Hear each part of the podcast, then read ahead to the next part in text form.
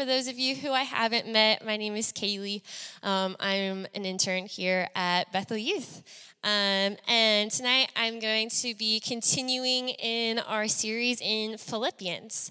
Um, and I'm super excited about it. So, um, we're going to go ahead and, and jump in. So, this section of scripture um, that we're going to be looking at the, the first word and it says therefore um, and as we've learned from pastor taylor if you've been here for a while um, it's important to remember that therefore is referencing um, back to what was just said so taylor always emphasizes the importance um, of context so we don't take scripture out of context. He says context is key. So, um, so to understand the scripture that we're about to dive into, we must briefly refresh on what we talked about last week. Um, so, if you were here last week, Rebecca talked about humility. Paul shows us, Paul, who's the author of Philippians, shows us that we are to look to Jesus as the perfect example of what it looks like to be humble. Uh, Philippians 2 3 through 4 says, Do nothing out of selfish ambition or vain conceit. Rather, in humility, value others above yourselves, not looking to your own interests, but each of you to the interest of the others. Um, so Jesus did this showed us what this looks like by willingly coming down from heaven, living a human life, and dying the death that he did not deserve. Um, and it is with this perspective in mind that we can, in humility, put others first and love them sacrificially. So that's just kind of a brief overview of what Rebecca talked about last week. Um, so, everybody, please welcome Kaylee, uh, my friend Kaylee, who's also named Kaylee, uh, as she comes up to read uh, our scripture for this week. Hello, everybody. All right. Thank you.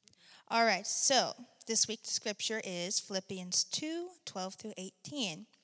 And it goes like this Therefore, my dear friends, as you have always obeyed, not only in my presence, but now much more in my absence, Continue to work out your salvation with fear and trembling.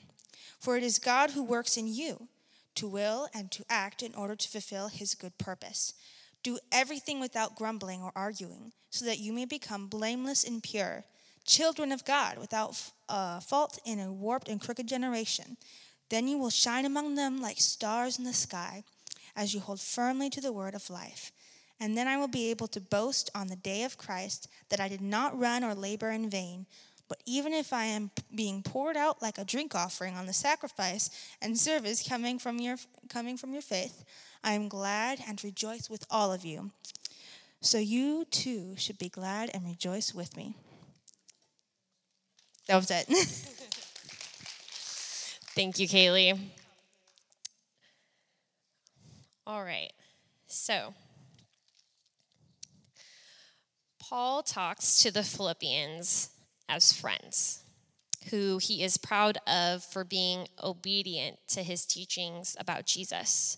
And right now, Paul is imprisoned, and so he's no longer with them physically, but they are still faithfully following Jesus, which he's super excited about. Paul encourages them to continue to work out their salvation with fear and trembling. Verse 12 through 13 says, Therefore, my dear friends, as you have always obeyed, not only in my presence, but now much more in my absence, continue to work out your salvation with fear and trembling. For it is God who works in you to will and act in order to fulfill his good purpose. So, two questions that I had while reading this was what does it mean to work out your salvation? Um, and why are they to do that with fear and trembling? That sounds kind of weird. so, to work out your salvation, just to clarify, does not mean to earn your salvation. That's not what Paul is talking about. The Greek word, which is the original language the Bible was written in, this particular, the New Testament, um, the Greek word that is rendered in English works work out, like work out your salvation, means to continually work to bring something to completion or fruition. So, to work out your salvation, what Paul is saying in context means to actively pursue becoming more like Jesus. So, although we cannot earn our salvation, we are not supposed to sit idly by either. We are called to put in effort to living our lives for Christ. Salvation is complete in the sense that Jesus has done a complete work for us, but we are called to continue to let the fullness of his work be made complete in us. A commentary said, The believer must finish, must carry to conclusion, must apply to its fullest consequences what is already given by God in principle. He or she must work out what God in His grace has worked in. So let's look at the next part. Paul says to work out your salvation with fear and trembling. I feel like the phrasing of fear can be a little confusing at first glance. I remember when I first read it, I was like, what, what does that mean? Like that, that doesn't make me feel good. um, so let's clarify a few things. Paul is not saying to be fearful of losing your salvation. It is not a fear of hell or condemnation. He is not telling them to live in fear, as in being terrified or anxious or worried. Um, the Greek translation of fear in context means reverence or respect. So, fear is having great humility and respect for God, having reverence and awe for Him. It's not wanting to be disobedient to His commands and to what He calls us to because we, we honor Him with our lives. And trembling means to show weakness, to realize that we are utterly dependent upon God. Paul answers why we must work out our salvation with fear and trembling in verse 6 in verse 13 for it is God who works in you to will and to act in order to fulfill his good purpose because God has done and is doing a good work in us it should motivate us and encourage us to live our lives for Him. We must walk with Him every step of this life.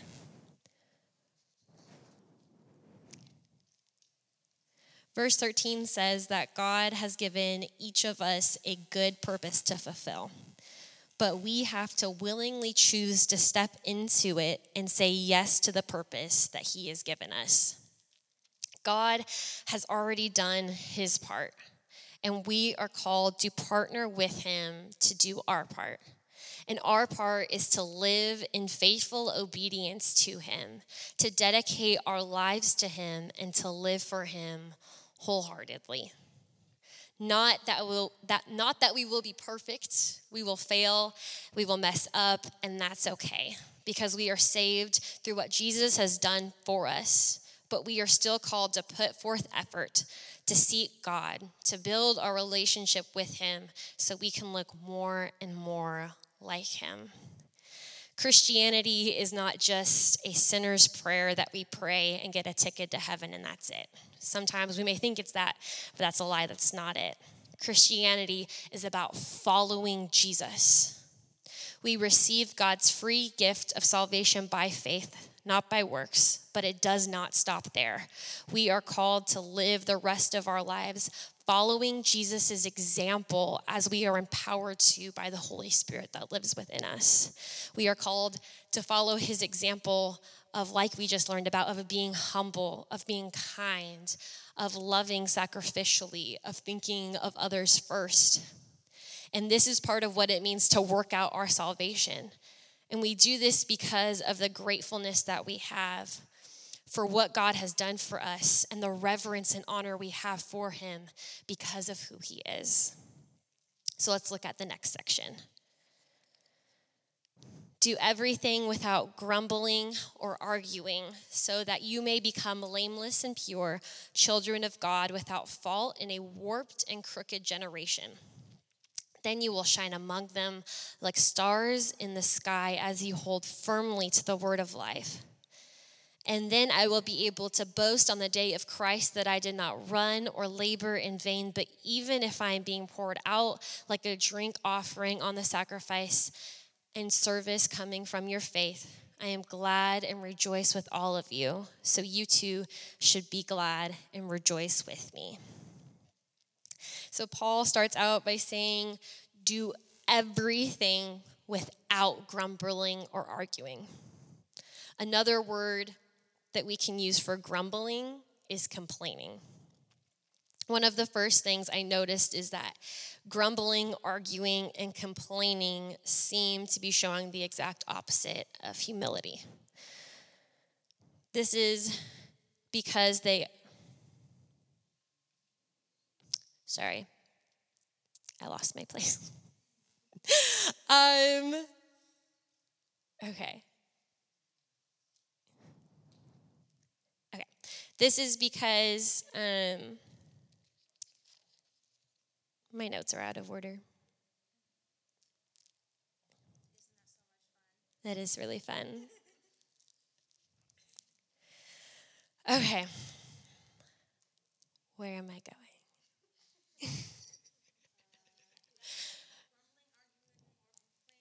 yes.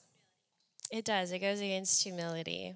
Yeah, we just learned about what it means to be humble and how to reflect Jesus and how to live as an example for him. And I think that that when we're grumbling and when we're complaining and we're showing that we're ungrateful, we're not really representing Christ in the best way that we can be. We're not being grateful for the things that that he's done for us. Um,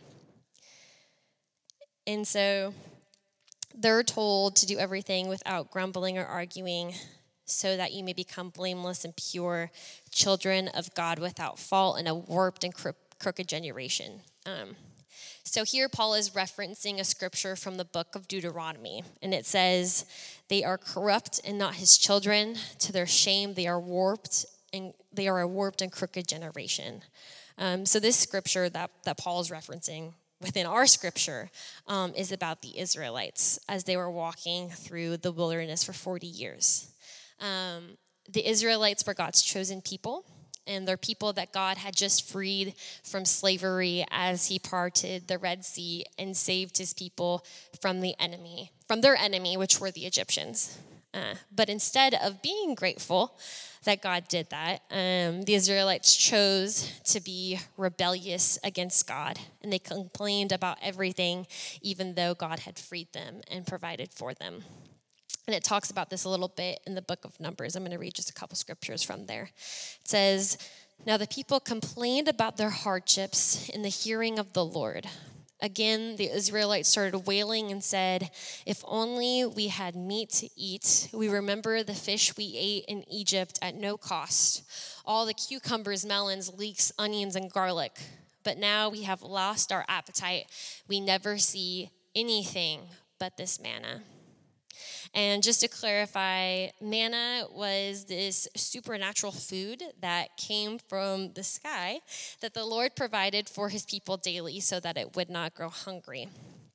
But instead of thanking God for his provision, they complained and said that they wanted better things to eat.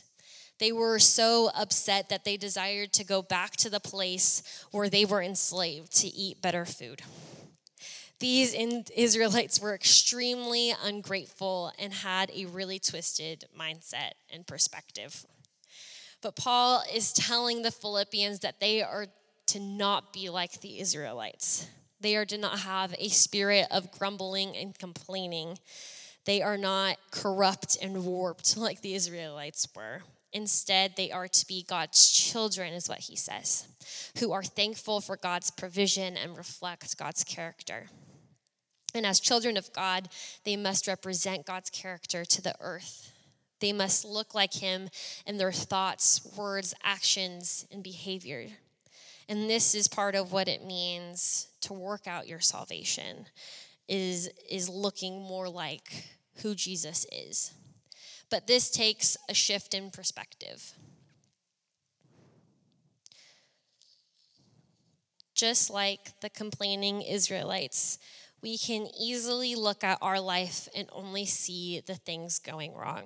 We can choose to get mad, to complain about it, to throw a fit, be in a bad mood, and dwell on the negative things and inconveniences in our lives. And that is what the, the Philippians were struggling with. And Paul is correcting this kind of thinking and teaching correcting this kind of thinking and teaching them instead to be true children of God, to be grateful for God's provision in their life, and to look at the blessings that surround them. Psalm 118 24 says, This is the day the Lord has made. Let us rejoice and be glad in it.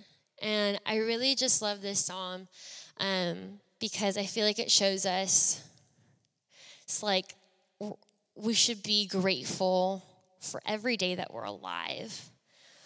Every day is a gift from God. Waking up in the morning is a gift from God. Having a roof over our head is a gift from God. Having food to eat is a gift from God. Having family and friends who love and support us, even if you have one, is really a gift from God. And these are things that we so easily take for granted. And then we look at all that's going wrong in our lives and we hyper focus on those things.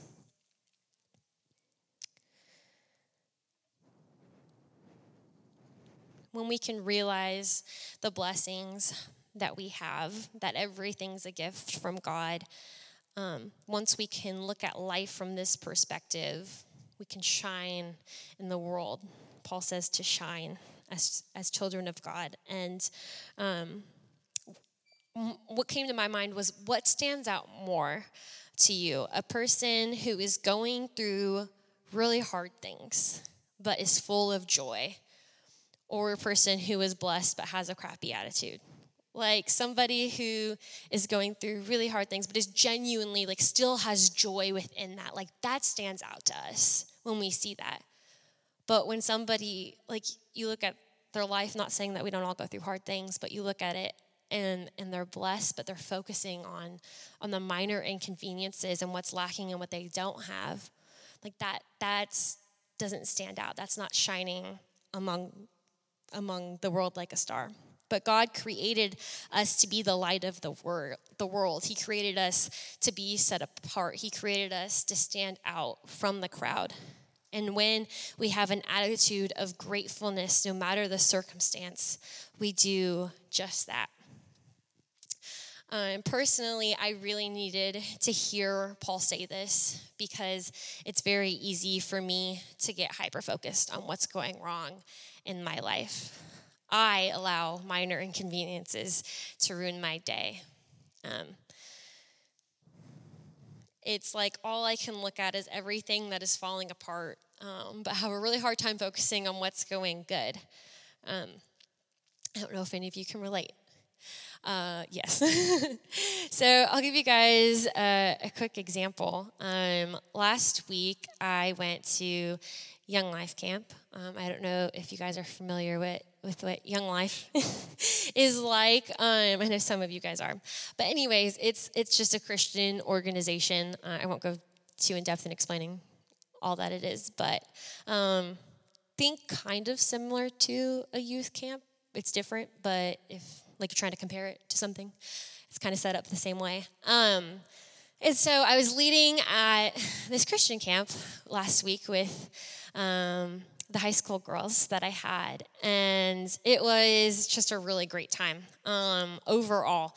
Um, we were there for five days and um, there was there was zip lining which was super cool. Zip lining to the lake which was fun and there were go-karts and really good food and just good time just getting to know the girls more and diving deeper into relationship with them. And i just enjoyed just leading them and being there with them. And i had another leader there who was really helpful too and it was just a really great time. Um, like overall it was it was good um, until like the last day that I was there, the last night that I was there. Um, I had one bad interaction. Um, you do this thing as a leader where you have one on ones, is what they're called. Basically, like with each person in your cabin, you have a one on one conversation with them while they're there. Um, just to get to know them more and kind of ask where they're at with Jesus and just stuff like that. And so I was I was doing that and I went through and I went through and I went through and I get to my last one-on-one of the day that I'm having with this girl who I I have a relationship with and I've known for a couple years and I thought it was going to be like just an easy, chill, good conversation and it went really really bad. Like really really bad. I was I ended up crying at the end of it because it was just not good.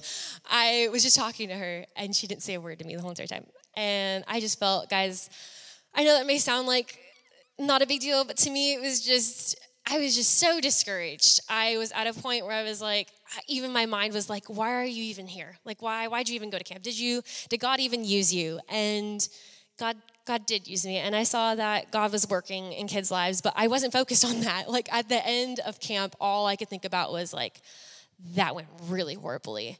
And I thought that the whole, my whole camp experience was just trash. I know that may sound like an overexaggeration, but, and it is, but I was just so hyper focused on the bad that I forgot all of the good. I forgot all of the good things that God had done. I forgot all of the good experiences that I had, the way that God was working in kids' lives and using me, and, and the fun that I had. I just forgot all of it for the past four days and just could only focus on just that one bad interaction. And just I, w- I stayed in that discouragement for days. Like i came home and was like yep camp was trash. Like it wasn't it wasn't good. It didn't go good at all. Um, you know and i just think that that we can do that we can just stay kind of in that place i was i was grumbling and i was complaining and it ended up leaving me with a really bad mindset and once I started down the path of negative thinking, it just spiraled. And like I said, it took like like really days for me to get out of because it was like from there, just everything wasn't good. Like I came home and I just wasn't doing well, and just one thing after another, and just like my whole mood was really funky. And I started thinking badly about everything. Um, and I just think that sometimes that's easy for us to do, to allow the bad things that happen to control our thoughts and our moods. Um, but we can choose to think about the good. Like we have a choice to think about the good that is in our life. Um, I, I was thinking as I was writing this, I was like, what if I had focused on how grateful I was for how great all the other conversations I had with. Like that wasn't the one conversation I had. I had six more conversations that went really well and I got to to know these girls more and talk to them about who God is and it was really great conversations. Um, and my week was really amazing overall and like if I would have focused on that and would have thought about the good um, I wouldn't have let it ruin my experience but it's a choice that I made. And what I learned from this experience and from what Paul is saying to the Philippians is this we can choose to complain or we can choose to be joyful. In chapter 4 of the book of Philippians, Paul says this. He says, Finally, brothers and sisters, whatever is true, whatever is noble, whatever is right, whatever is pure, whatever is lovely, whatever is admirable, if anything is excellent or praiseworthy, think about such things. Whatever you have learned or received or heard from me or seen in me, put into practice, and the peace of God will be with you. And we will dive further into these verses in the following weeks. But for right now, what I want us to see is that Paul cares about the thought pattern of believers. We need to think about what we think about. We have to intentionally choose to think about the good things in our lives. We have to intentionally shift our perspectives. Let's continue to the last couple verses. And then I will be able to boast on the day of Christ that I did not run or label, labor in vain. But even if I am being poured out like a drink offering on the sacrifice, on the sacrifice and service coming from your faith, I am glad and rejoice with all of you. So you too should be glad and rejoice with me. If you've been here the past couple weeks, you know that Paul's circumstance right now was imprisonment in that he was facing death. But what Paul was focused on was that his life would bring glory to God through his current situation. Paul was showing the Philippians, Philippians that he could rejoice and choose joy even in the midst of suffering because he focused and thought about the things that he was grateful for. He thought about how the way that he was living his life would glorify God, that God would be praised, that people would see the goodness of God, that they would come to know who Jesus is through his life. He lived in a way that was honoring to God. And so his circumstance of being in prison or facing death to him was worth it. Um, if you were here a couple weeks ago, I talked about how the gospel is worth any sacrifice. And that's, that's the perspective Paul is talking from. He lived his life to make the gospel known to the people that were around him.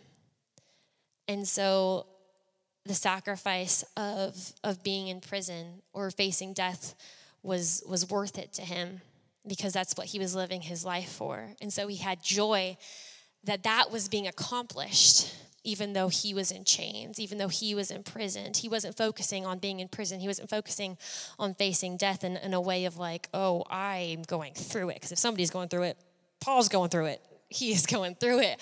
Um, being imprisoned, being beaten, being stoned, we talked about just all the things Paul's gone through. So if anyone can choose joy, he, like, he's the one who set the example. Well, and Jesus, well, more than that, Jesus.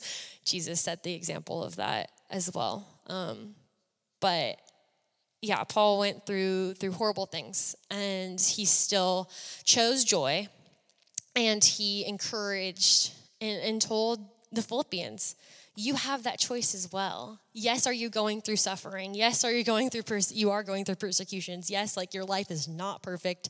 You're going through it. And he's saying, I know what that's like to go through it, but I choose to rejoice. I rejoice that my life is glorifying God. I rejoice that I'm a living example and a living testimony of the goodness of God and that people can see that in my life and how I'm living it.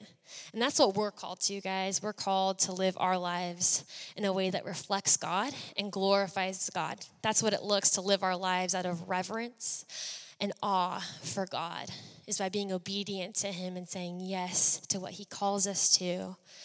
And not focusing so much on our current circumstances and situations that we don't allow God to be glorified through our lives. We have to choose whether we're going to focus on the bad or we're going to choose if we're going to focus on the things that we're grateful for, the ways that God has provided in our lives. Because some of us are definitely going through it a lot more than others. I know that for sure. I know that some of us have different struggles than other people do. But regardless of our struggle, we still have a choice. Does that mean to be joyful all, all, all the time? I think that's that would be really hard um, to do. But I think that it's it's when we get in the place of of uh, being complaining and being ungrateful, of noticing that and, and correcting it and looking at the, at the good things and looking at the way um, that God has has done good things in our lives.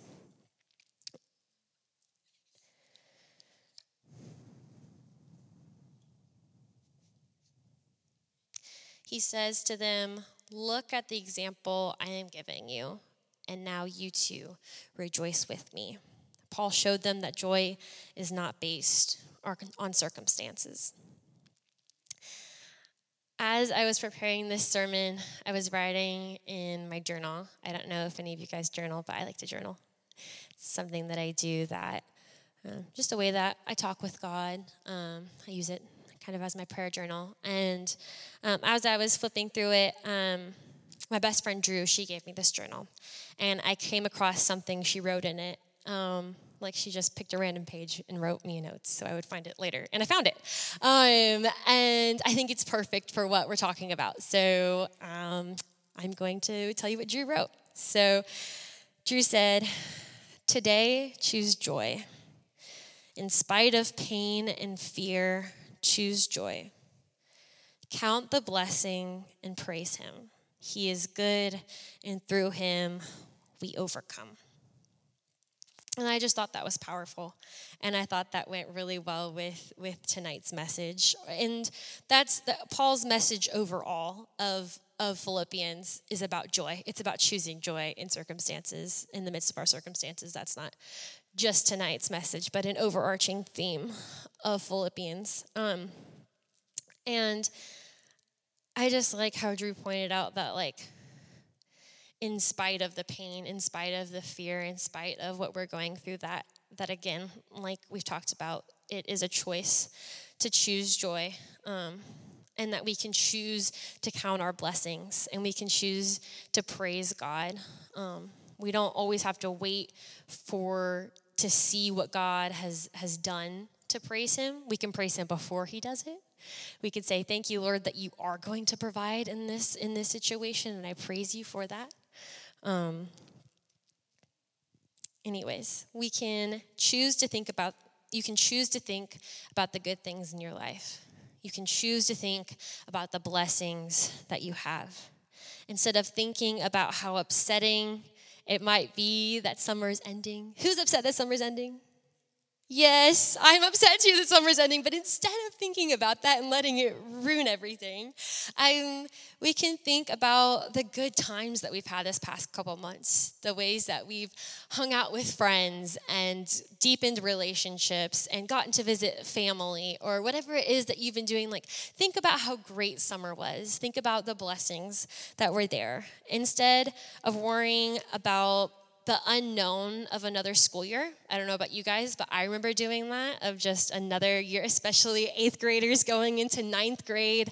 Um, you know that that's scary. You know you think about well what does this hold this is new. This is different. Like i feel anxious about that. And instead of hyper focusing on that of all the what ifs of what could go wrong like think about the excitement of the new classes the new things you get to try the new friends you get to make the new opportunities that you have Instead of being anxious about all the things that could go wrong, think about the things that could go right.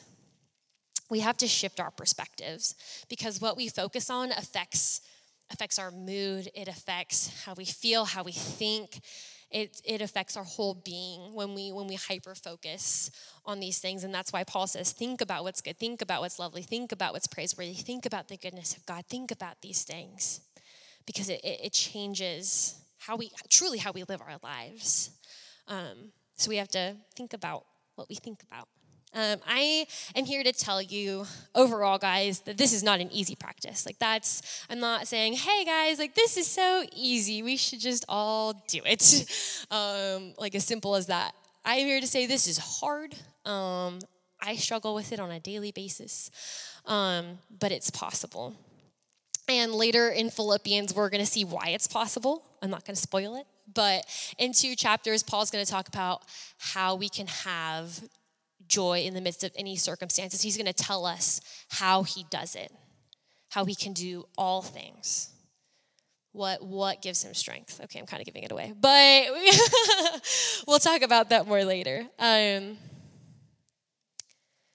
as I've said before, I really struggle with this, and this message has been convicting to me to be more aware of what I'm thinking about and to choose to think about the good things that God has done, is doing in my life, and the life of those around me. So I pray that this message has encouraged you guys to do the same. So I want to leave you guys with this big idea. We reflect God's character when we choose to be grateful instead of complaining. All right, so we're going to do something a bit different tonight. Um, instead of immediately going into our small groups, um, wait till I say go, but we're all going to come up here and grab a paper and a pen. And we're going to take about five minutes to spread out in the room. And what we're going to do is on one side, we're going to write down the negative things that we've been focusing on. And then on the back side, we're going to write things that we're grateful for. And then I'll let you guys know when the five minutes are up, and then we're going to go into our small groups um, and take a few minutes just to talk about those things and process through those things together. You don't have to share everything on on your paper, but just a couple things. Um, so if everybody could come up and grab a paper.